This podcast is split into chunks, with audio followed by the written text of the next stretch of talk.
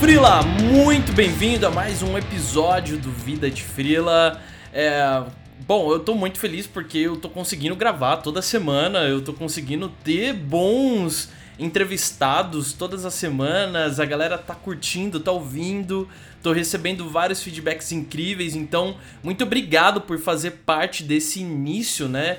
Desse início de projeto que é o Vida de Frila e que faz parte do Jornada Freelancer. Para quem não sabe, o Jornada Freelancer, arroba Jornada Freelancer, o Instagram, é um projeto que eu comecei no começo de setembro é, para dar dicas de vendas e marketing para freelancers, né? Seja de qual segmento for. E a coisa tá funcionando muito bem. Obviamente, eu tô ali na humildade, com os pouquíssimos seguidores ainda no Instagram, mas eu não me importo muito para número de seguidor, não. Eu quero realmente entregar qualidade e conteúdo que resolva a vida de quem conhece né, esse projeto, esse experimento, esse projeto que é o Jornada Freelancer, né? E obviamente o Vida de Freela ele é um, um braço, né, é, é, desse projeto, é justamente para a gente trazer pessoas, né, que são freelancers, não são freelancers, são contratantes, são profissionais aí uh, que trabalham em CLT normal, mas a ideia é a gente trazer é, bastante conteúdo é, e que ajude o freelancer no dia a dia a, a, ter novos insights, a se posicionar, ou até mesmo quem quer virar um freela, né, que tome essa coragem e caia para esse mundão cheio de desafios e possibilidades que a vida freelancer oferece. Por isso a proposta desse podcast do Vida de Freela é trazer uma galera de vários contextos diferentes, mas que consiga é, agregar valor para essa nossa classe freelancer, né? E hoje eu tenho um baita prazer de, de ter um baita convidado e é o Eberson Terra. O Eberson Terra, ele é um top voices no LinkedIn, se você não sabe o que é um top voices no LinkedIn, é uma pessoa que recebe um destaque ali por realmente estar tá gerando um conteúdo é, significante e que agrega valor para a audiência. Então, alguns editores do LinkedIn, eu posso estar tá falando merda aqui, obviamente, porque eu não sei muito bem como funciona, mas tem editores ali no LinkedIn que eles ficam observando como que alguns perfis se relacionam com a audiência e todo ano eles escolhem ali um número de pessoas que é, são é, escolhidas como vozes dentro da rede social né? E o Eberson Terra é um desses caras, ele é um cara que sempre me chamou a atenção pela transparência, pela sinceridade e também por algumas coisas que ele sempre pontuou dentro da rede, né? É, algum, alguns conteúdos relacionados a sabático, a encontrar propósito e etc. E ele fala bastante também sobre vida, dia a dia no trabalho, né? E, bom, eu mandei uma mensagem para esse cara achando que ele não ia me responder e ele me respondeu. Ele topou gravar um papo aqui com a gente, então Tá aí, eu espero que seja um papo mega rico para você que já conhece o Eberson, para você que não conhece, por favor, fica aqui, bota o fonezinho que eu juro para você que vai valer muito a pena. E, obviamente, é, pedir para você divulgar esse podcast, é, divulgar o Jornada Freelancer, né? Em breve tem livros saindo e tem um curso Freela da SK saindo também. Então eu espero que a gente consiga crescer junto como comunidade e ajudar muitos freelancers aí. Então, Bora ouvir o episódio e é isso aí. Valeu! Vamos lá, tudo bem, Felipe? Primeiro, agradecer aí o convite. Para quem está escutando a gente, meu nome é Eberson Terra. É, você já falou aí, eu sou top voice do LinkedIn de 2018. É, trabalhei durante muito tempo, minha carreira foi pautada aí como executivo em uma grande empresa de educação. É, e agora eu também estou experimentando um pouco é, dessa vida free, né? Legal, talvez legal. É, é, é, talvez no trabalho, talvez a vida free, para não falar freelancer, mas falar uma vida free uhum. como um todo, né? Assim, Perfeito. ter a, a, possibilidade de experimentar outras, outros formatos de, de viver, né? De apreciar a vida, de viajar e por aí.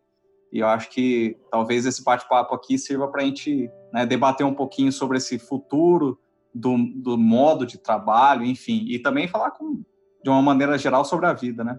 Perfeito, maravilha. É bacana, Eberson. Cara, eu te acompanhando no LinkedIn, eu vejo que uh, os teus conteúdos eles são bem relacionados, sempre são relacionados de uma forma muito autêntica sobre trabalho, né? Sobre relação trabalho e vida, né?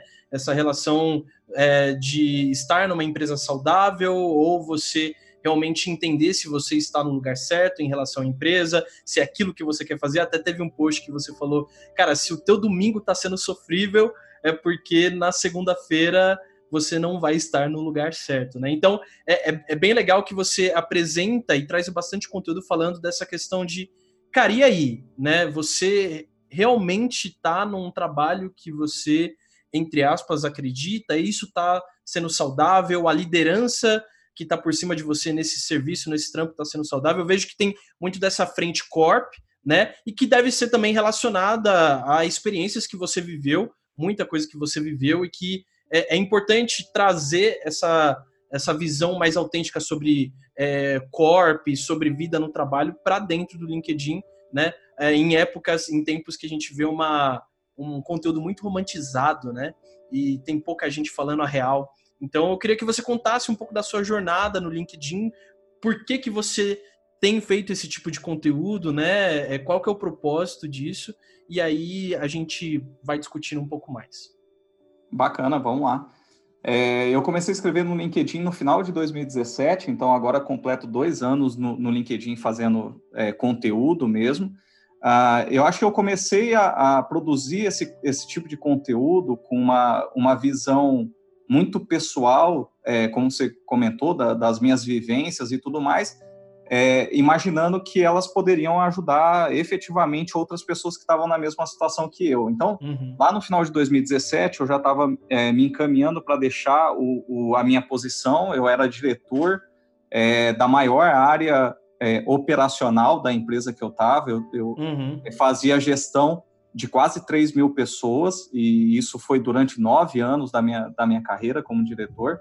É, e eu percebi naquele momento já, já, na verdade, um pouco antes eu já vinha percebendo que me faltava equilíbrio, né? Uhum. Eu tinha uma dedicação muito intensa ao trabalho uh, e, e, e, isso foi bacana no início da minha carreira, né? Porque, é, obviamente, a gente vai se dedicar horas e horas ao trabalho, sair mais tarde quando necessário, Sim. mas é, em algum momento eu me perdi, assim é, eu vi que esse tempo que eu ficava dentro do trabalho, é, é até fora do trabalho, eu estava pensando no trabalho. Uhum. Né? Então eu caí nesse desequilíbrio entre vida pessoal, em ter a possibilidade de você é, ter um tempo para você mesmo, né? Ah, não só pensar e viver para o trabalho. Acho que é importante é, esse ponto, né?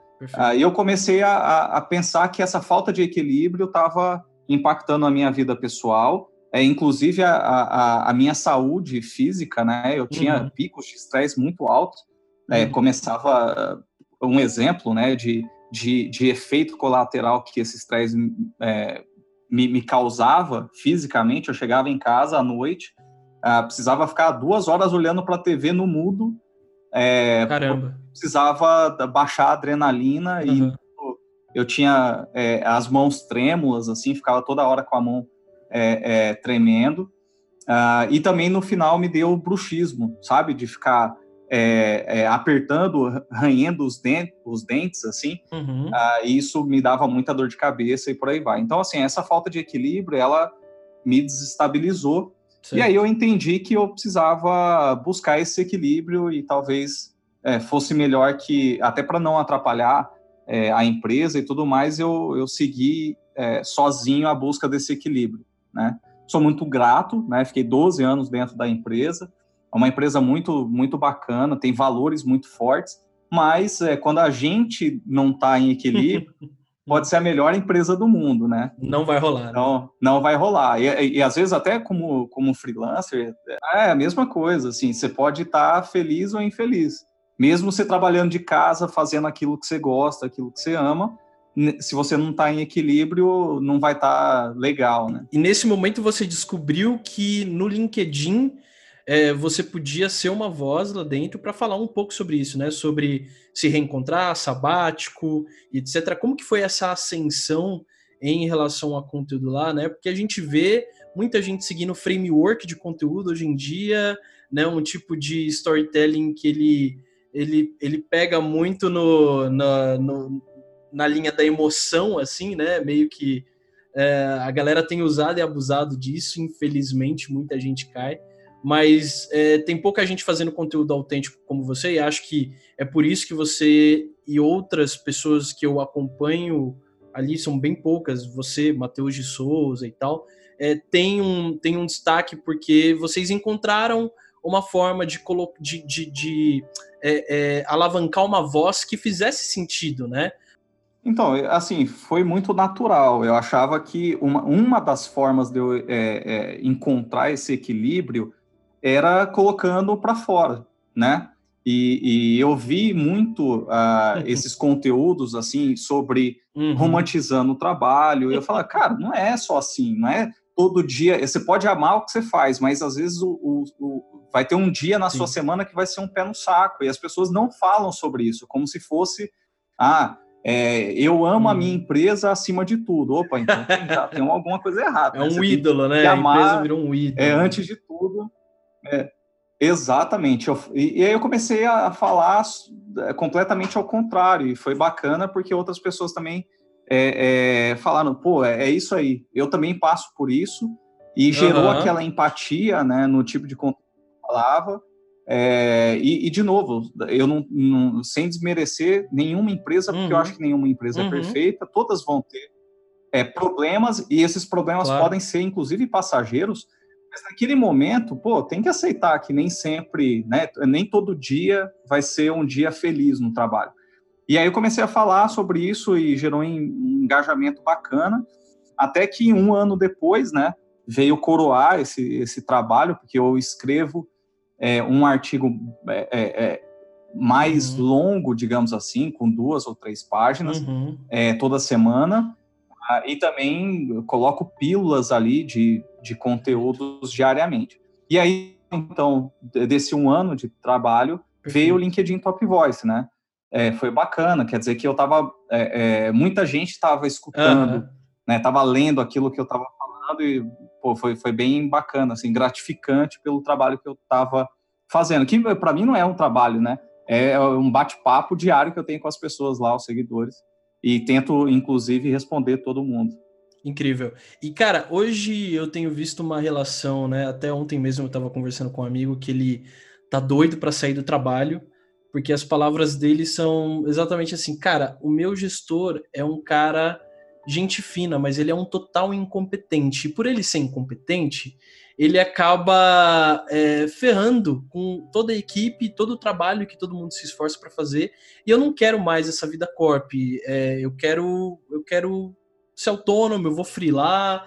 Me mostra aí quais são os caminhos para freelar e tal. E até a gente trocou uma ideia e tal. Mas é incrível como a, o número de pessoas que estão de saco cheio desse modelo é, falido de gestão, né, onde a gente sempre tem, é, sempre não, não vou generalizar também, mas é, é, com recorrência a gente vê um bando de gestor incompetente ou gestor incompetente é, adoecendo a sua equipe e, e como que isso está fazendo a galera acordar para, cara, deixa eu tentar tocar a minha vida profissional meio solo, assim, vamos ver o que que dá. Então, como que você vê essa relação, né, de empresa doente que, cara, não faz nada, porque tem empresa que descobre que tá doente, até vai lá, tenta resolver e etc. Mas essa ascensão de pessoas também que estão querendo se libertar, né, dessa vida corporativa doentia, né? Perfeito. Eu acho que é, é você tocou num ponto fundamental, que, que é a, a, empresa doente, né? E tem muitas empresas que descobrem isso a tempo e tenta reverter isso de N maneiras seja é, melhorando o clima, e aí você tem que ter o apoio de toda a gestão, da alta gestão, enfim, é, mas também tem que ficar de olho nesses gestores que são gestores ruins para a sua equipe, né? É, eu acho que, assim, nenhuma empresa, como eu já, já tinha falado, vai ser perfeita. Então, você vai ter altos e baixos, dias bons e dias ruins, é, mas realmente, você ter um gestor que não acompanha o crescimento do time, que dão, não dá, que, que poda a sua equipe, é, que quer é, ganhar os louros é, do sucesso pela sua equipe, aí realmente complica. É, e aí eu falo bastante, inclusive, é, é, pegando esse ponto, de que às vezes a empresa é muito bem intencionada, tem os seus valores éticos, morais, só que você tem esses gestores que não deixam essa cultura de valores éticos chegarem no time. Então, o problema é o gestor realmente, não é a empresa. E aí, é, é, antes de. E eu, eu tenho maior cuidado em falar sobre isso, de que as pessoas andam chutando demais o balde também, e que também não, não pode ser uma decisão sem é, um pensamento, né? É uma reflexão de que se é o momento, se você está preparado para sair do mundo corporativo, de você é, realmente ter, por exemplo, é, é, uma reserva financeira enquanto está iniciando essa vida de freelancer, por aí vai. Então, assim, talvez tenha outros mecanismos, se você entende que a empresa é boa, por exemplo, é, fazer uma, um job rotation para outra equipe, né, para você tentar sair desse gestor ruim, mas caso é, seja um desejo, se você já é, traçou uma estratégia, um planejamento de saída, eu defendo, defendo demais essa estratégia de saída. Eu demorei quatro anos para sair é, da minha posição. Eu me planejei durante quatro anos para eu poder sair da empresa e buscar não só equilíbrio, mas também é, é, fazer é, outras atividades que eu gostaria de fazer, né? Então, esse é o grande ponto da vida corporativa. E, e às vezes tem muita gente que às vezes se arrepende também, é, ou às vezes porque não deu certo naquele momento, tentou empreender, enfim, e voltar, às vezes, é, vai ser uma forma de downgrade, né? Na verdade, você às vezes volta pior do que você estava. Então, esse é um cuidado básico que eu acho que todo mundo tem que ter, né? Isso que você falou é muito interessante, que eu até estava conversando com esse brother ontem, uh, e eu falei, cara, é, tem o um ponto de você, por exemplo, você se planejou, você se programou para se reencontrar.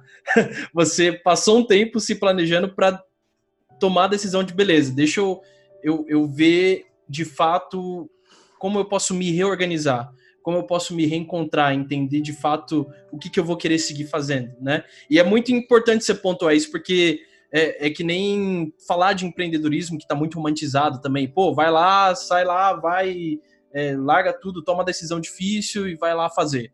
E aí o cara vai fazer sem nenhuma reserva, sem nenhuma preparação mínima psicológica, né?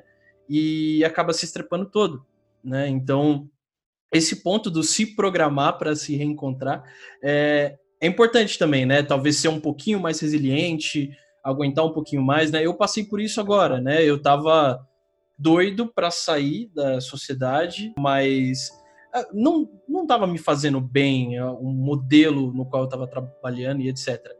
E aí eu tive que falar, cara, tem que aguentar mais um pouco, eu tenho que construir um pé de meia para eu tomar essa decisão, né? Onde eu também fique mais tranquilo psicologicamente, né? Em relação à conta, às responsabilidades financeiras que todo mundo tem, né? Para que aí a gente consiga fazer com, com mais calma aquilo que a gente uh, pretende fazer. Mas tem esse ponto, é também pagar um preço, né? Pagar um preço para você seguir o caminho que você acredita tem esse ponto, que não é só o pé de meia, né? Pô, beleza, uhum. tá, eu tenho o pé de meia aqui, e agora?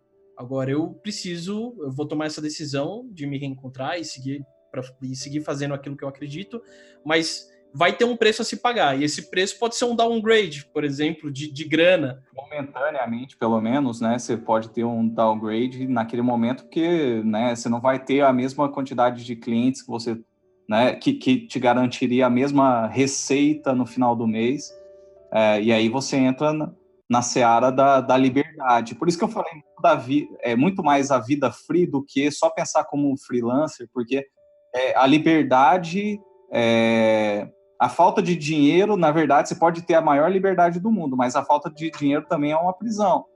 E as pessoas não percebem isso, né? Então, é, é a, a, liberdade que você acha que vai ter quando você sai, por exemplo, da, é, de uma porta de uma empresa, é, do, desse mundo corporativo que a gente tem, é, essa liberdade, na verdade, te traz também uma série de outras responsabilidades.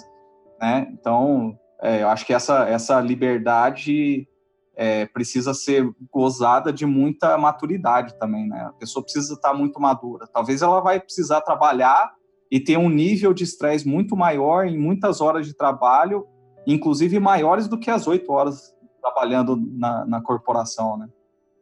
Total, total. E, e, bom, você falou que saiu dessa grande empresa, teve esse momento né, de, de caminhar, de cuidar mais de você. Foi um sabático, né? Uhum. Foi, foi um tempo onde você tirou para realmente cuidar mais de você, da sua família e tal. Uh, cara, quais foram os pontos mais os pontos altos do sabático para você assim, aonde te gerou algum insight, você falou, cara, era isso, sabe? Tipo, eu tava anos e anos tentando entender o porquê e agora eu sei o porquê. É, quais foram os pontos altos desse sabático e os pontos baixos também? Claro, vamos lá. Primeiro que é, é muito louco, né? Porque eu não descobri. Né? Esse é o, talvez seja o ponto. E, e eu acho que aí tem a, a, grande lição. Né? É, eu me planejei, saí, fiquei um tempo fora do mercado, é, por opção própria, enfim, achando que, sei lá, eu viajando e, e limpando a mente, eu ia encontrar o propósito na viagem, é, olhando outras culturas, é, enfim, descansando. E na verdade o propósito está dentro da gente. Talvez eu conseguisse ter descoberto esse propósito sem precisar sair, é, sem precisar viajar. Enfim, eu acho que esse é o mundo ideal, quando você consegue achar o seu propósito sem, é, sem talvez ter uma decisão tão trágica, né? Como foi a, a minha de simplesmente eu rompia uma carreira, né? Era, eu era já diretor, nove anos diretor de uma empresa que é sociedade anônima, tem, enfim, ações na bolsa, e eu interrompi a, uma carreira, é, justamente para procurar um propósito, achando que estava lá fora e na verdade está dentro de mim, né, de alguma maneira. Esse talvez seja o, o grande ensinamento. É, e fui perceber isso depois, né? Um outro grande ensinamento nesse período de saída é de que eu falava assim, cara, mas eu também não posso me dar o luxo de não pensar em nada. Eu acho que eu deveria ter, em um grau muito menor, é, algum tipo de responsabilidade na, na, minha vida profissional. Então, eu fui ajudar um amigo que estava é, com uma startup, uh, um clube de assinaturas e tal. E eu, uhum. É, assim, eu, eu, eu no mesmo mês em que eu saí da, da empresa, eu falei, eu quero reduzir o ritmo e não simplesmente acabar com o ritmo. Naquele momento que eu estava saindo para o sabático. E também foi um outro erro, porque na verdade, assim, como eu estava num nível de estresse muito grande e o meu modus operandi, minha cabeça estava funcionando de uma maneira em que tudo era muito urgente, eu peguei e toda aquela carga de, de emoção, de concentração para coisas pequenas. Então era um projeto pequeno em que a, a, o mesmo grau de estresse que eu passava na vida corporativa, 10, 12 horas trabalhando, eu estava me, me estressando com um projeto que eu gastava uma hora por dia, por exemplo. É, isso foi muito ruim, eu não compreendi é, a hora de falar, não, eu preciso, sei lá, de três meses ali de uma limpeza absoluta, sem nenhum tipo de responsabilidade para eu reaprender a dar valor às coisas, porque eu não estava sabendo ah, o que, que é um problema grande ou um problema pequeno. Então, eu estava dando a mesma devida importância para um problema pequeno, um projeto que estava me consumindo muito pouco, que deveria ser prazeroso, é, da mesma forma que eu fazia dentro da empresa, né? E isso foi é, também, eu aprendi isso depois de duras penas, longos meses, né? É, e, e, agora que eu acho que eu estou encontrando esse meio do caminho, experimentando algumas coisas que me voltaram a dar prazer como profissional, né, a, realização profissional que eu estou tendo, agora é, no me, em um nível adequado, talvez, de estresse. Uhum. É, pô, eu tenho a responsabilidade, mas é, o, o, a satisfação que aquele tempo de trabalho me dá é muito maior do que, sei lá, a dor de cabeça que ele me gera. Então, essa equação que eu estou começando a equilibrar agora, né?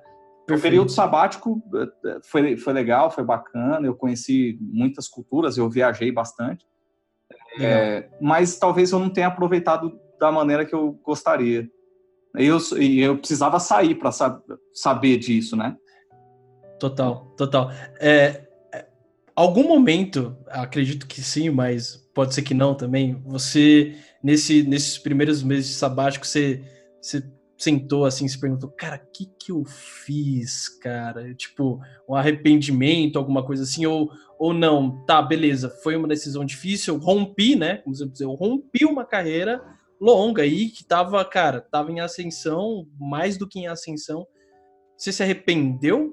Ou, é, e aí entra o ponto, sim, você falou que teria feito talvez diferente, né? Talvez não precisaria ter rompido, um rompimento tão grande, mas uhum. é, tem esse ponto de arrependimento em não, relação a. É, é engraçado que não, porque eu acho que foi é, é, a questão do planejamento te dá essa segurança. Te dá essa segurança, né? Então, assim, como foram quatro anos pensando nessa saída. É, Você tava mega seguro. Pô, tranquilaço, assim, zero, zero, zero. E eu, eu continuo tendo um monte de amigos dentro da empresa, né? E amigos pessoais, que a gente passou, inclusive, Natal, é, Ano Novo juntos e tudo mais. E às vezes a gente não fala sobre o trabalho, mas é, as pessoas falam assim, pô, mas você não sente falta daquela loucura? Eu falei, não. As pessoas me, me perguntando, né? Pô, mas você não tem saudade? Cara, eu tenho saudade das pessoas, mas não do trabalho em si, né? Eu acho que é porque eu estava já buscando uma coisa diferente para fazer, né? Então, inclusive, esse é um bom ponto, assim, é, é como que ficam as relações, é, já que, sei lá, eu passava 12 horas no trabalho e as relações, principalmente de amizade, eram com as pessoas do trabalho. E aí você simplesmente se vê, né, isolado. E aí, claro, eu continuei tendo, mantendo contato com algumas pessoas, mas eu também tenho outros é, círculos de, de amizade e isso me ajudou um pouco também, mas é um uhum. ponto para se pensar né? Legal. Nesse planejamento. Perfeito. Cara, nessa caminhada aí, é, eu acredito que você buscou mentores para te ajudar, ou teve alguém que estava do seu lado, né, te, te, te, ajudando a caminhar pelo caminho, né? Claro. Porque uma coisa, eu sempre gosto de falar, né, o, o Morpheus falava isso lá em Matrix, né? Que é uma coisa é você saber o caminho, outra coisa é você caminhar pelo caminho, né? E caminhar pelo caminho é sempre é sempre dolorido, dependendo uh, da companhia que você tem ou dos obstáculos que você tem. Né? Uhum. Então, como que foi essa tua relação é, em relação a, cara, tive mentores, não tive mentores, é, tinha alguém para segurar na minha mão quando batia aquela ansiedade, talvez? Uhum. Eu vou, vou, destacar dois. Eu acho que eu, eu tive um mentor, é, inclusive pela própria empresa, é, que era um ex-CEO é, de uma grande empresa farmacêutica. Ele foi o meu coach durante um processo de oito meses, então foi muito legal, muito intenso, porque eu tive é, alguém muito experiente que estava que já tinha sido do mercado é, é, corporativo, né? É, uhum. Já teve uma responsabilidade que que era muito maior do que a minha, né? Eu era, eu é, naquela situação eu era diretor e ele já tinha é, sido durante muitos anos CEO é, de uma empresa também muito grande. É, e, e, e, quando a gente estava traçando ali questões sobre carreira, cara, ele me ajudou a, a, a, pensar também fora da caixa, que a minha carreira poderia ser também completamente diferente. Ele não, não me condicionou a pensar só na, te botou numa. É, tipo assim, ó, o seu ponto ali é agora é se tornar vice-presidente dessa mesma empresa. Então, como ele também já estava fora do mercado, hum. pô, foi uma conversa, um processo muito bacana. Isso que me despertou, uma das coisas que me despertou a pensar e, e refletir e chegar nessa conclusão de planejar a minha saída, né? É, e, e, foi engraçado, porque ele falava muito sobre felicidade, né? Pô, você está feliz? Hum. Você vai estar tá feliz se você for para aquele lugar, se você ascender, você vai estar tá feliz, você compreende quais são as, as responsabilidades que você vai ter crescendo cada vez mais, etc. E aquilo ficou muito na minha cabeça. Esse é o primeiro grande mentor, eu acho, da, da, da minha carreira, no sentido de abrir os olhos, né? Animal. Eu tive outros durante a carreira, né? Então, o sim, presidente sim. da empresa que eu trabalhei é um cara fantástico. Mas eu acho que o grande é, ponto aí, né, que, que na verdade a minha mentora é a minha esposa, né, que, que me ajudou a planejar. Então a gente sentava, eu lembro muito bem da gente sentando nos finais de semana na, na nossa cozinha e desenhando o planejamento. Como eu sou da parte de exatas, né, sou analista por formação e ela da parte de humanas, eu colocava planilha. E ela, na verdade, estava mais preocupada com a experiência que a gente deveria ter e eu planilhando e tal, pensando processo, né? PROC-V, né? split, um Exato. monte de coisa. Não, e colocando cenários. Ó, a gente tem seis cenários para seguir na nossa vida depois que, que, que eu deixei Caramba! É, a gente desenhou seis cenários. Que legal! É, e, e, sem dúvida, sem ela ia ser bem, bem complicado. Ah, Cara, é muito importante, né? Esse ponto de família, né? Tipo, eu tenho sim. algo parecido aqui. A minha esposa também, ela foi, foi muito importante ter uh, o apoio dela na tomada de decisão, né? Então, é, é, eu acredito que é até um privilégio, né? Porque a gente vê relações hoje líquidas, né? Quebradas, tanto em relação a, a, a família mesmo, ou amigos e tal, e é, é, o quanto é importante a gente ter alguém para se apoiar e para incentivar e para estar tá feliz junto com a gente nessa tomada de decisão que pode não ser tão fácil, né? Mas que vai te trazer uma, uma segurança. Sem dúvida. Não, e é, ela, ela me traz ao mesmo tempo a, a, serenidade de pensar com calma, né? Eu sou muito, assim, é, é, eu sou muito agressivo na, na, no pensamento, né? Eu acho que é principalmente pelo fato de ter essa carreira é, de, no mundo corporativo te deixa muito é, agressivo no sentido de correr muito atrás, de querer, de ter uma gana fora do comum né? Então ela me traz essa serenidade, mas ela também me puxa a orelha bastante, assim, no sentido de falar, ó, você fala, você, fala que você está buscando equilíbrio, mas cara, ó, olha essa sua atitude agora. Você está fora, você está fora de si. É, inclusive hoje ainda tenho esses picos de ansiedade, de estresse e tudo mais, é, às vezes com coisa besta. Cara, mas é incrível, né? Como a gente fica muitas vezes irritado e ansioso com coisa besta. Eu daqui a pouco vou ganhar um prêmio de tanto que eu perco a paciência com coisas imbecis, assim, que não valem a pena, mas enfim, é, é faz parte talvez das, da nossa personalidade e tal, mas é algo que a gente tem que ficar atento.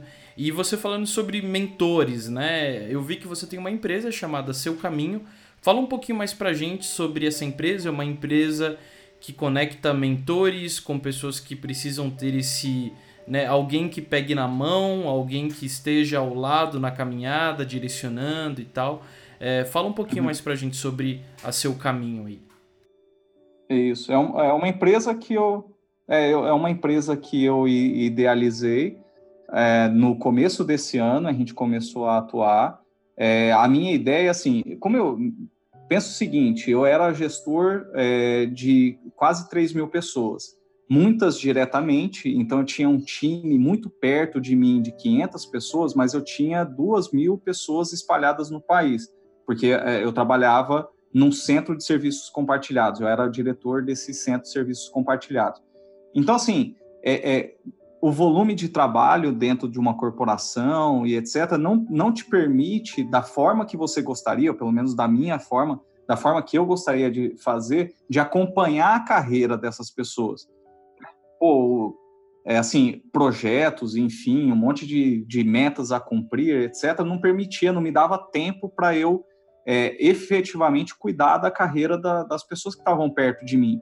E aí a mentoria veio ah, justamente nesse sentido, de eu conseguir acompanhar a evolução de uma única pessoa. Eu estar tá perto dela, né, dentro da, de um programa de mentoria, em, assim como eu tive há quatro anos atrás, é, eu poder também acompanhar e ver um pouco da evolução dessas pessoas que às vezes eu estava sem tempo de ver. Primeiro porque o volume era, de trabalho era muito grande e eram muitas pessoas. Então, cara, se ajudar pelo menos uma pessoa de uma forma muito é, presente a ela melhorar, ela evoluir, pô, é muito gratificante. É, então a gente tem esse braço da mentoria que é individual, mas eu também continuo dando consultorias empresariais, por exemplo, de planejamento estratégico, de transformação digital e por aí vai. Né? Então tem esses dois lados. É bom porque é, não, eu não fico também na mesmice, né? Só atendendo pessoas e dando uma mentoria individualizada, eu também tenho esse lado, esse, esse braço ainda de ajudar as corporações, várias equipes e por aí vai. Bicho, sensacional, sensacional. E cara, é, a gente falou bastante sobre essa questão do mentor, né? A gente sabe que a vida de freelancer é muito romantizada, né? Uh, tem a galera que acha que vida de freelancer é você acordar e trabalhar de pijama. Então, o primeiro ponto que eu queria que você trouxesse é a importância do mentor para o freelancer, né? Talvez um cara que já tenha vivido uma experiência de mudar a vida para ser um cara free, né? Pô, beleza, eu vou trabalhar, mas vou ter liberdade geográfica e tal. Quais são os comportamentos que eu devo ter? Então, a importância de um mentor para esse processo de, jornada, nessa nova jornada, é, e como ele conseguiria, né? Quais, quais são os caminhos para ele se destacar em redes como o LinkedIn, por exemplo, né?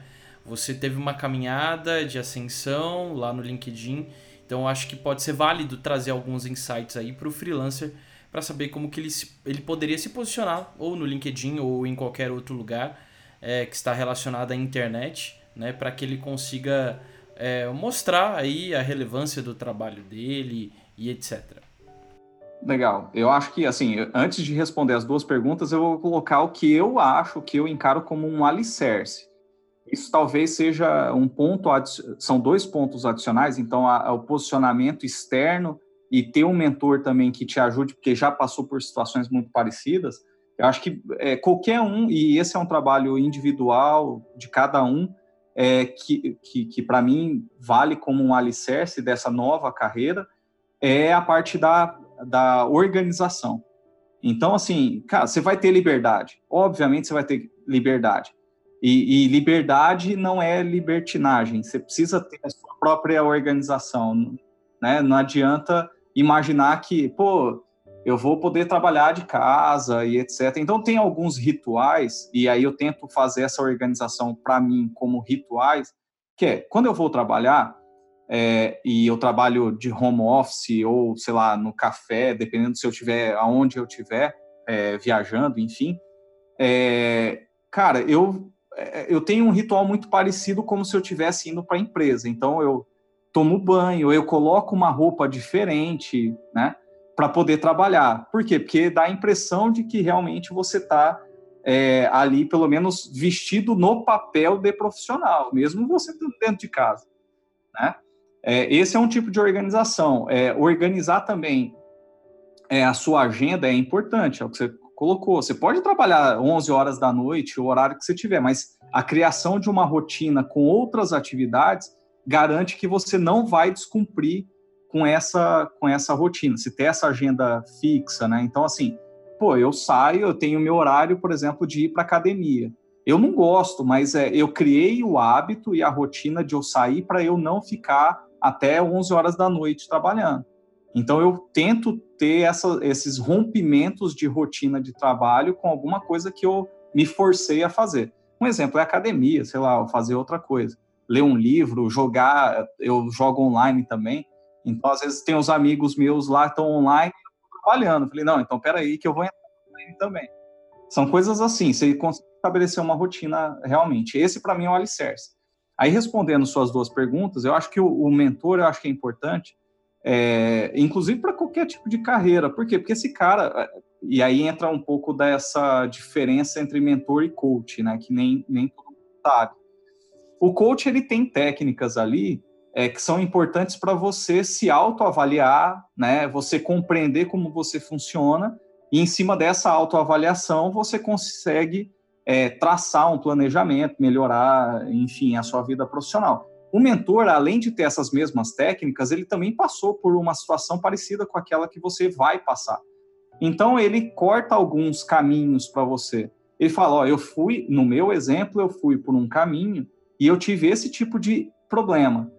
Então, ele te dá ali um leque de situações que você pode é, acreditar, enfim, ou você pensar fora da, da, da caixa, né, com apoio de alguém, e com isso você tem ali um, alguns atalhos. Para quê? Para você não cair nos mesmos erros que o seu mentor caiu. Né? Então, o mentor serve para isso, né? Ele falou, ó, quando eu fiz isso, não deu certo aqui, ali, etc. E aí você já fala, opa, realmente, ele me acendeu um alerta aqui que eu talvez cometesse é, no futuro esse mesmo erro. Né? O mentor tem essa, essa capacidade. Então, para qualquer uma das, é, das carreiras que você for seguir, eu acho que é interessante por isso. Né? Ele te ajuda com alguns atalhos para você não cometer os mesmos erros. É, e aí, a segunda pergunta sobre esse posicionamento em, em rede social e etc. O posicionamento como profissional mesmo, né? É, hoje a, a, gente vive no mundo de alta exposição, né? e você não consegue mais ter uma distinção entre o que é pessoal e profissional. As pessoas vão te encontrar, por exemplo, é, no LinkedIn você falando alguma coisa e no Facebook você falando uma coisa completamente diferente, porque você acha que são personagens diferentes, você tem o personagem profissional e o personagem pessoal. Então, eu acho que esse é um, é um, um ponto importante. Você precisa é, é, ter um único papel, porque as pessoas são indivisíveis e uma hora vão, vão achar alguma coisa para é, completamente antagônica àquilo que você prega, se você não é sempre daquela mesma maneira, né? Que você fala em uma rede e às vezes as pessoas vão encontrar você na rua, em uma outra rede social com uma postura completamente diferente daquela que você prega. Esse é um ponto importante. E é, e é engraçado, né, que tem esse ponto, o Facebook é o lugar da treta, né, da, do, da coleção de memes ali. Exato. E o LinkedIn é o lugar de ser o bom samaritano, né, uh, é o formalzão, é a pessoa ali, né, que faz boas ações ou que coloca ali uma lição do dia a dia de trabalho, etc. E é engraçado, né, como cada rede tem o seu papel hoje em dia, né, a gente principalmente vê o Facebook aí, que hoje virou esse lugar de polêmica, tem o Twitter, que é um, um espelhamento da experiência na TV, tem o Instagram, que é a cultura da selfie por si só, e tem o LinkedIn, que muitas vezes vira esse lugar mais formal, mais caxias, né? Mais assim, é, é, deixa eu romantizar a parada, sabe? Não, é no LinkedIn você, na minha visão, você pode ainda as pessoas imaginam que você pode ter um papel de bom samaritano ou que ali você só pode falar conteúdos é, relacionados ao ambiente de trabalho, etc. E na verdade, é, eu acho que você tem é, grandes ensinamentos em momentos que também não são dentro do trabalho. Eu não gosto de falar, é, né? Porque senão, às vezes, você está romantizando muito uma situação, enfim, eu, eu tento é, ficar ali no âmbito do trabalho, mas não necessariamente é obrigatório só falar sobre trabalho. Mas é engraçado, assim, as pessoas têm um, uma postura ali é, mais caxias, né? Então, assim, ah, eu não posso, eu não posso fazer um comentário aqui, por exemplo, é, sei lá, usando, falando porquê, sendo P e o que. Não, uma rede corporativa, é uma rede é, social profissional, você tem que ser formal na hora que você escreve, né? Inclusive tem essas diferenças, eu acho, nada a ver, né? Legal, legal. E, cara, essa questão do profissional e o pessoal, né? A gente vê hoje que não só no LinkedIn, mas em várias plataformas, em várias redes sociais, tem uma galera que veste um personagem né? E faz aquele perfil profissional, é aquele profissional ou é um personagem. E aí tem outras redes sociais para trabalhar a vida pessoal. E tem pessoas que na verdade só tem uma rede social. Tem muita gente que só tem o LinkedIn e acaba colocando no LinkedIn coisa da vida pessoal, da vida profissional uhum. e etc. Obviamente tem essa questão é, de saber separar o que é privado, né? Não ser algo escrachado, tem lugares como Instagram e Facebook onde a coisa fica mais escrachada mesmo. Mas como que você vê essa relação entre, entre profissional e pessoal, né? Uh, hoje, principalmente no LinkedIn? Então, eu acredito muito é, sobre você dosar o seu nível de exposição, mas você não muda o jeito que você é. Então, assim, pô, do jeito que eu falo é, pessoalmente ou nesse papo que a gente está tendo aqui, é o jeito que eu escrevo no LinkedIn ou escreveria no Facebook, enfim. É, é autenticidade, né, cara? Exatamente. Isso eu acho que você, nenhuma rede social, você não deveria mudar porque você está em uma rede ou na outra. Agora, o nível de exposição que você dá para cada uma da, da, dos seus pensamentos que talvez tenha que ser diferente. Então, por exemplo, eu, sei lá, é, tem muita gente no, no, no LinkedIn, talvez, que é, goste de expor a sua vida pessoal, é, tentando encaixar aquele contexto da sua vida pessoal a, algum ensinamento, é, algum ensinamento que você pode levar para a vida profissional das pessoas, mas você está expondo a sua vida, entendeu? Eu não gosto de, de expor minha vida pessoal. Ah, sei lá. Enfim, tem N situações de, de pessoas que expõem, por exemplo, é, familiares que não estão na rede. E aí fica uma questão é, de, pô, você está expondo porque você quer like, porque você está querendo deixar um pouco mais orgânico a mensagem que você quer, de uma maneira natural, mas você está expondo outras pessoas que não é você mesmo, né? Você está falando e mostrando, às vezes até com foto de, de coisas que, né? Eu tento me preservar dessa forma. Eu falo o que eu penso na, até um, um, certo nível de exposição, justamente porque eu não quero. Aí, é, aí entra, por exemplo, essa questão da, do, do escrúpulos, do, dos escrúpulos nas redes sociais. Eu prefiro manter minha consciência limpa e os, meus escrúpulos nas redes sociais. Tem gente que não tem problema com isso. É, é você não tá nem aí para métrica de vaidade. Você foca na tua autenticidade e é isso que é importante. É isso que de fato gera é, gera valor, né? Então, enquanto tem muita gente de olho em métrica de vaidade, né? A gente vê o Instagram, a gente vê a ascensão do TikTok agora meio que assim, né? Uma, uma rede social nova aí que tem uma distribuição orgânica gigante e você vê que o mais o mais escondido tem ali 500 mil likes e para ele aquilo é incrível porque ele está tendo exposição e tal. Então a gente tem esse ponto de saber ponderar e saber entender o que, que é uma métrica de vaidade, o que, que é vaidade e o que, que a gente hum. pode caminhar e levar como autenticidade. É, então, eu, eu acho que é muito difícil as pessoas terem essa distinção. É difícil. Né? É Porque, difícil. assim, o que pode ser exposição para você é diferente Total. do eu acho que é um nível de exposição, né? Total. É, então, assim, eu, eu também não gosto de julgar, porque às vezes as pessoas falam, opa, mas é, você metiu o cacete nisso, mas você está fazendo igual ou fazendo uhum. parecido. Pô, é, uhum. né? São níveis diferentes de. É uma linha tênue, né? É, do, do, que é certo, do que é errado, Exato. se tem certo ou errado, né? É, no fim, o cuidado, é o que eu gosto de falar, o que eu gosto de pensar, na verdade, assim, é todo cuidado para não virar ruído, né? Tipo, é, tem muito ruído na internet, tem muito conteúdo ruim, lixo, tem a exposição a esse tipo de conteúdo que a gente tem hoje gigantesca, né? E isso uhum. reflete totalmente no nosso dia a dia, na nossa rotina, no que a gente aprende, no que a gente executa, né? Então, saber distinguir o que, que é ruído e o que, que é algo que realmente gera valor é extremamente importante para os dias de hoje, né? Então... É, é, eu até dando um exemplo, acho que aconteceu umas três semanas atrás, não sei. É, eu publiquei uma visão minha particular de um livro que eu li. Uhum. Eu falei, pô, esse ah, eu vi, eu vi. é bullshit. É assim, é, é coisa. Eu também acho esse livro é bullshit. Coisa... É. Então, é, é, tipo assim, é coisa para vender. Por quê? Porque existem um milhão de outros livros que antecedem a esse que têm características parecidas na forma de escrita e etc. Uhum. Então, assim, cara, eu, um monte de gente me apoiou, porque falou assim: ah, realmente é um livro ruim e tal muito raso, muito, etc. Muito, é. E muita gente que, que gostou do livro, e aí nenhum problema nisso, uhum. mas enfim, me execrou, assim.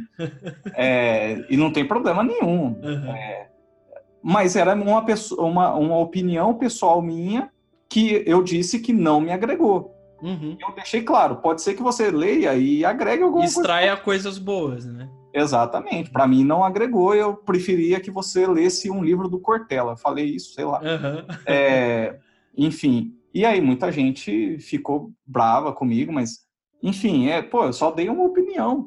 é, é, a gente vê muito isso, né? Você vai expor a tua opinião e já chega alguém com 10 pedras e, e não tem esse esse exercício de discutir, de ter uma discussão saudável. De... Cara, é porque bullshit, coisa, é, é, conteúdo bullshit é fácil de vender, né? Ele vende uhum. fácil porque as pessoas justamente por isso elas estão elas estão elas estão é, expostas a ruído, né? Então ela não sabe distinguir o que, que é idiotice, o que, que é algo que é, é perda de tempo, que não vai agregar nada, e o que é algo que de fato vai agregar valor, porque é tudo muito rápido, né? É, tipo, ruído, assim, é vídeo de um minuto falando a fórmula de sucesso para você não sei o que. Né? Até esses dias mesmo, eu tava no YouTube e apareceu um cara lá. Acordei 30 dias, 5 horas da manhã, às 5 da manhã, e vejo o que aconteceu. Eu falei, cara. Ah, minha, minha vida ia ser ruim pra caramba. Eu gosto de acordar tarde. Eu não vou nem dar o play, porque. E assim, é.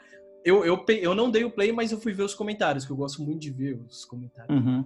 E a galera, nossa, que incrível, isso mudou minha vida, vou testar, vou fazer. Já estou no meu quinto dia acordando às 5 da manhã, estou meio cansado e tal. Falei, é lógico, você tá cansado, você tá ferrando o teu corpo. Você tá indo dormir meia-noite acordando às 5 da manhã achando que isso vai fazer bem, bem para você.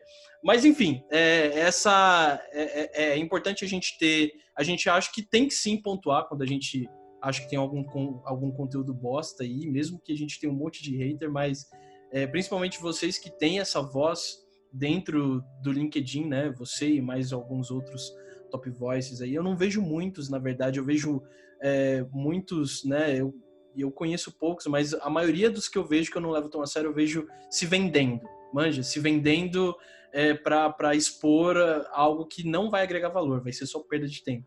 Então, eu acho importante, cara, você como uma voz lá dentro, continuar, né, é, pontuando isso e, e denunciando né? O que, que é bullshit, etc. E aí eu até acho que você deveria montar um guia anti-bullshit, cara, para divulgar para um ah, artigo. Aí, é, aí a quantidade de haters vai. vai, vai é, é, vai, mas é essa coisa, né? É, enfim, você vai estar. Tá, você vai denunciar o ruído, né? E vai ter gente que vai gostar, tem gente que não vai gostar.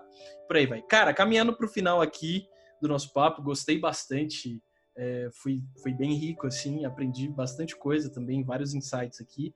E eu queria te perguntar o seguinte, eu pergunto para todos os participantes e tal, três coisas. Pode ser livro, pode ser filme, pode ser artigo, pode ser, enfim, qualquer coisa. Três coisas que mudaram a tua percepção de mundo, de, de vida, de ser profissional, de estar profissional, uh, três coisas, filmes, livros, artigos, frases, enfim, é, que você indicaria para a nossa audiência, para os freelas aqui, uh, que seria importante ele buscar, ler, assistir, etc., mas que te ajudaram a ter uma percepção diferente aí de mundo e etc.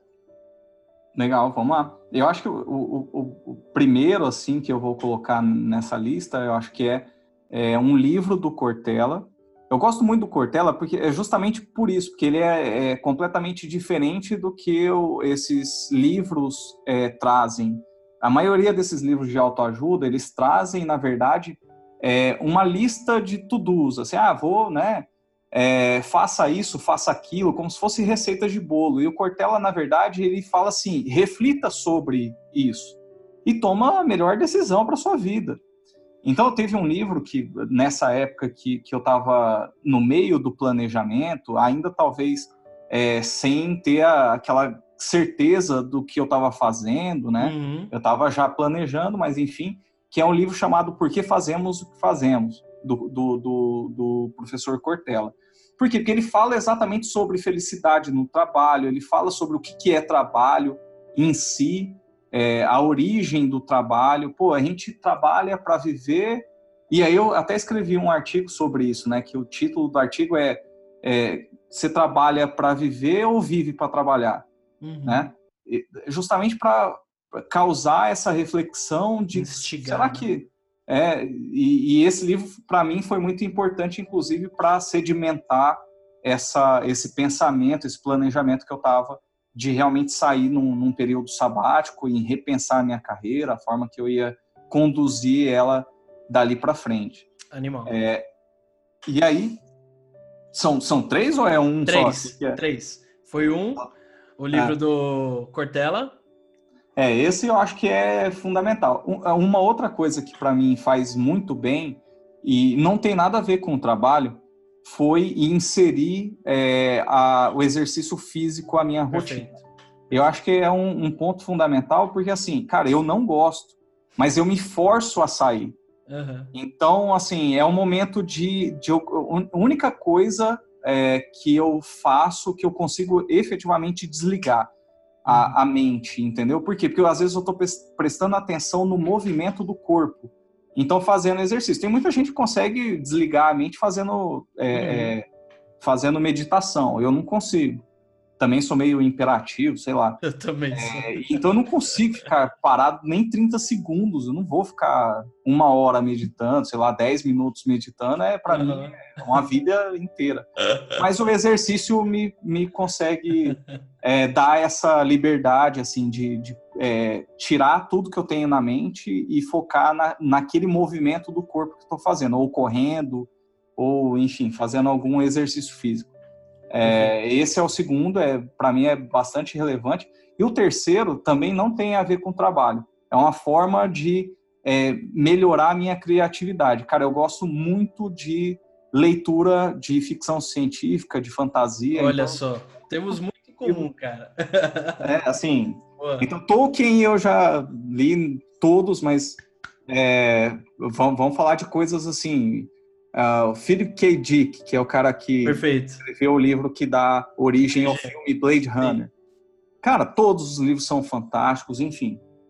Isaac Legal. Asimov, são coisas, são livros que, na verdade, é, a gente fala, pô, o cara escreveu há 50 anos atrás e é, ainda é. é atual, cara, é, atual é, não, né? É atemporal, cara, tá muito. Atemporal. Tá muito, é atemporal, cara. E isso faz despertar uma criatividade bacana, eu acho, assim, né?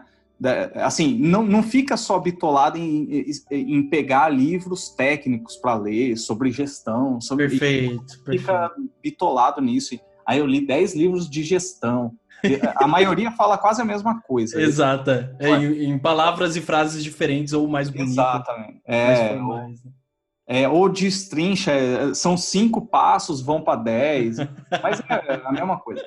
Cara, vai ler coisa diferente, assim, né? Que, que agregue Exato. conhecimentos e vontades diferentes, assim. Então eu gasto muito tempo lendo literatura fantástica. Maravilhoso, cara, maravilhoso. Cara, é, é, é, muito incrível você falar isso, porque eu também eu sou eu sou doido por ficção, né? Ultimamente eu tô mais mergulhado, tô num cara chamado Haruki Murakami, que é um cara que tem um eu, eu conheci o cara por causa da trilogia 1Q84, né? Que é referência ao livro do George Orwell lá. E, hum. cara, é, é incrível como esses livros, né? Livro de ficção sempre me trouxe mais insights do que livro técnico, velho. É incrível como às vezes eu termino um capítulo, que é aquele capítulo explodidor de cabeça, assim, você fala, caramba, como que o cara pôde escrever uma parada assim? Aí vem alguma coisa que você consegue relacionar com o dia a dia, com o trabalho, com aquele, com aquele problema que você tem que resolver, né? É, é muito louco como, pelo menos para mim, acredito para você também, livros que não tem nada a ver é, com, com gestão, com técnica, com estratégia, essas coisas que a gente precisa ter um conhecimento no dia a dia. Esses livros, eles são muito mais ricos para mim, pro, pelo menos, é, acredito para você, de insights, etc., reflexão, do que esses livros que têm 300 páginas e que todas elas falam basicamente a mesma coisa de um modo diferente. É, exato. É, é assim, é, é todo mundo fala, ah, ah preciso é, você precisa pensar fora da caixa, mas se só lê livros da caixa, véio, então vai para fora da caixa e leia livros fora da caixa. Maravilhoso. É, é isso Maravilhoso. Aí. Bom, é com essa que eu vou encerrar, então. Obrigado, obrigado, Eberson. Valeu, Valeu pelo seu tempo. Convite, cara. Eu sei que é correria aí, eu sei que seu tempo, sua hora também não é barato, então obrigado mesmo. obrigado mesmo pelo, pelo tempo, pela disposição. Cara, foi um papo muito rico. Eu espero que para você, Frila, você tenha curtido. E assim, para a galera entrar em contato com você, é, saber um pouco mais sobre a tua mentoria, né? É só acessar o site é, Seu Caminho, a galera pode entrar em contato com você pelo LinkedIn também. LinkedIn, direto no, no meu LinkedIn, então Eberson Perfeito. Terra, só procurar lá. É, eu acho que só tem eu de Eberson lá. Provavelmente, né? Que o nome é diferente. Uhum. Mas eu, eu também, as informações mais técnicas do que, que a gente oferece na mentoria tá no site seucaminho.com.br. Perfeito. Mas, é, é, mas assim, vamos bater papo lá no LinkedIn, que é a única ferramenta que eu uso hoje. Eu não uso nenhuma outra rede social, só o LinkedIn. Legal demais, legal demais. Bom, Frila, o papo tá, tá dito aí. Se você quiser conhecer um pouquinho mais sobre o trabalho, a mentoria com o Eberson, entre em contato com ele lá. E, bom, obrigado mais uma vez, cara. Espero que você tenha uma excelentíssima semana. Espero que a gente marque aí talvez um segundo papo falando sobre ficção científica Opa. e o dia a dia aí como profissional e como que a gente pode pegar pedaços de histórias aí e encaixar isso no dia a dia. Acho que pode ser bacana. Obrigado mesmo. Show de bola. E agradeço o convite, espero ter também é, correspondido às expectativas, aí ter de alguma forma a minha experiência. Obrigado mesmo, a tua humildade Não, ficou é mais alto em todo o processo aí. Super... Mas na, na próxima a gente tem que fazer junto o podcast regado à cerveja ou café. Com certeza, com certeza. Top pra caramba. Porque aí o conteúdo vai ficar ainda mais autêntico, né? cerveja com cerveja, então vai ficar ainda mais Exatamente. autêntico. Maravilha, mano. Obrigado mesmo. E é isso, Frila. É, vou te pedir para você compartilhar o episódio, né? Você falar para o amiguinho Frila aí, enfim, caminhar com a gente. Tem o Instagram, arroba Jornada Freelancer, tem o site jornadafreelancer.com.br, onde tem alguns tips, alguns artigos lá que pode te ajudar na sua jornada aí. Tá bom? É isso, até a próxima então e um grande abraço.